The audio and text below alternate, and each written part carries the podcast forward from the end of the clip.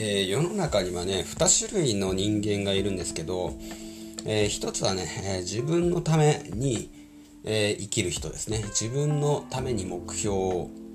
え決定してそのために生きる人と、えもっと大きな目標のために生きる人。この2つが2種類がいるんですけど、え例えば自分のための目標を設定して生きる人っていうのは例えば自分だけがね学生だったらまあ学校でね自分だけがまあいい大学に入れればいいとか自分だけがいい成績を取ればいいとかね、うん、自分がだけ一番になりたいみたいな、えー、そういった考え方をして生きていきます。割とねそういう人って普通にいると思います。僕自身もねかつてそうでした、うん、そういうところがあった。でえー、まあそういう人はねすごくまあ周りに対する競争意識が強くなって、えー、孤立しちゃうっていう話なんですよね。で、えー、要はそういう人ってのは研究結果からして,、えー、してですねうつ病になる可能性が高いというふうに言われてるんですよね。一方ですね自分よりも大きな目標っていうのを目指している人は健康状態もよく幸福で人生に対する満足度も高いと。いうふうに言われてるんですよね。これはね、まあまあ普通に考えればね、確かにわかる話ですよね。自分だけ良ければいいみたいな。えー、まあ仕事だったらさ、自分だけお金稼げればいいやみたいな。うんまあ、周りの人と協力しないで自分だけね、えー、上司からね認められるような貢献をしていこうみたいな、うん、やり方をしていこうみたいな、うん、そういった人っていうのは結局ね周りからの協力が得られなくなって、えー局ね、えー、まあ、精神メンタルをやられて、えー、まあ、仕事を辞めると。そういったことがまあ増えてきますよね。うん。なんで、えー、まあ、これはですねあの海外の研究で明らかになっているみたいで、えー、例えば面接の時にですね、えー、まあ、自分が面接にとりあえず合格すればいいやって思う人と、えー、まあ面接で、えー、それに合格したとこの会社にどういうふうに貢献できるかっていうふうに考える人とでは後者の方が面接官にいい印象を与えたわけです。それはやっぱり周りとの競争っていうのを意識してない分、えー、そういう人っていうのは、えー、まあ、要は心に余裕が生まれるわけですよ。そしてそれによって、えっとまあ、ボディーランゲージであったり、えー、表情も笑顔が見られてね面接官から見てもすごく好印象に映ったらしいんですよ。だからそれを考えると、えー、まあ面接に会社に面接に行く時は、えー、自分が受かることを考えがちですけどそうじゃなくて、え会社に入って自分はどういうふうに活躍できるのか自分という資本を通してどういうふうにその会社に貢献できるのかっていうことをね、えー、考えた上で面接に行くと、えー、いったことが大事なんじゃないかなということですね。まあ、結局はその面接官とか、えー、そういった人たちと共同し協力し合って働かないといけないわけですからそこでね敵対心とかね、まあえー、そういった、まあ、反応をしている示していると結局ねこの人はまあうちでやっていけるのかなっていう風になっちゃうわけなんですね。なんで、えー、まあ、実際にそれを研究結果として、まあ、その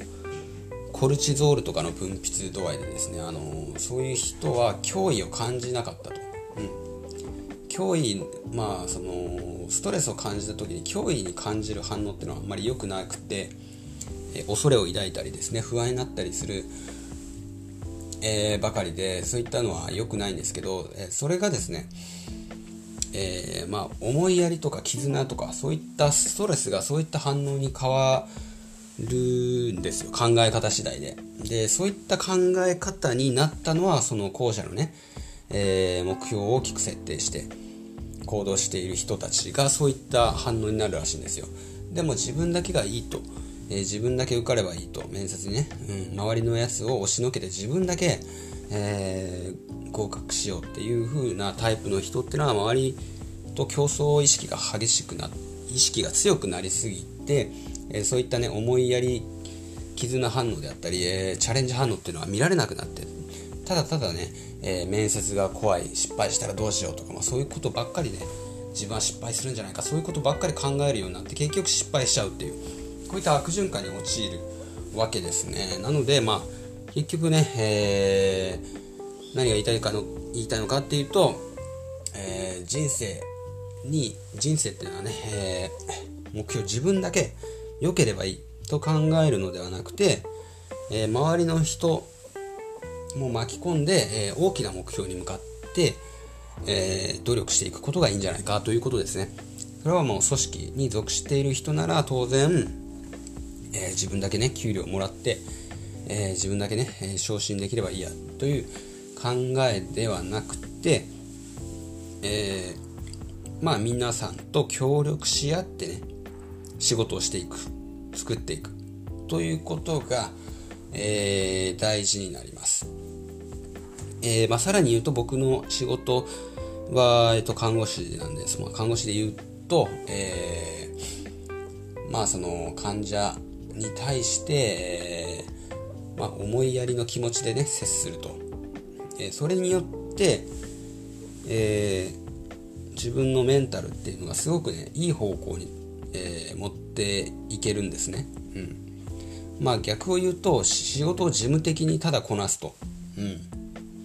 まあ、患者に寄り添わないで、えー、自分仕事だけねやってればいい。事務仕事的なことばっかりやってればいいっていう人も当然いるんですけどそうじゃなくて、えー、思いやると。相手を思いやる。それは同僚であったり上司であったりそれは一緒でそういう人たちも、